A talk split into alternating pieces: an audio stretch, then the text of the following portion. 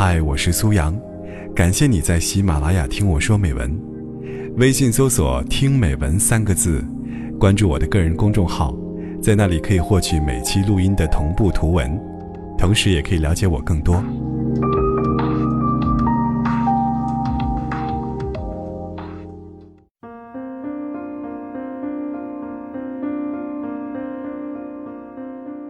滚蛋吧，肿瘤君！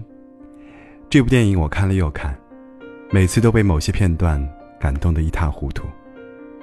记忆最深刻的就是熊顿在天桥上说的话：“你得相信，上天给我们安排的每一次挣扎都是有目的的。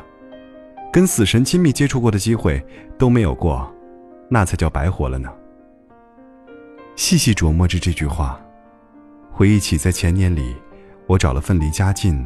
包社保，加班不多，待遇还可以的工作。因为我们家的地区电商落后，很难找到待遇比较过得去的这类工作，所以这是一份标准的好工作。可是，在那里工作了一年多后，公司政策调整，把我们电商部撤掉了，整个部门面临被裁掉。我不得不重新找工作。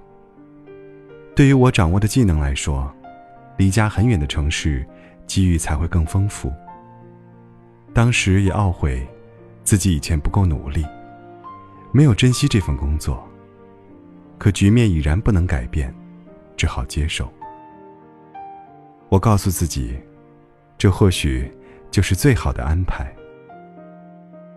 失业的我，开始每天早上跑五公里，后来慢慢变成了七到八公里，最顶峰的时候，跑了一次十公里。跑完已经累得不行，到家还跳五十分钟的搏击操。偶尔会把这一环节放到晚上，中午时我会看会儿书，下午或晚上再继续跟着 A P P 做运动。失业的日子我没有白白浪费掉，反而觉得幸运。不久，我找到了一份在另一座城市的工作，独自一人，孤独无助的情绪。每天爬上心头，但我坚持每天早上运动，晚上下班后看书，不再通过更多社交，让自己变得不那么孤单。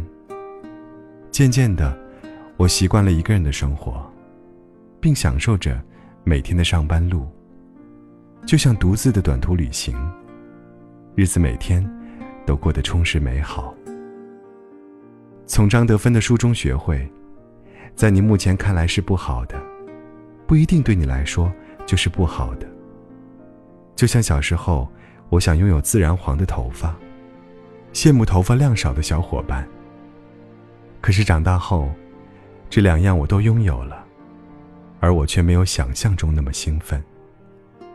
长大后的我，反而又羡慕起了小时候。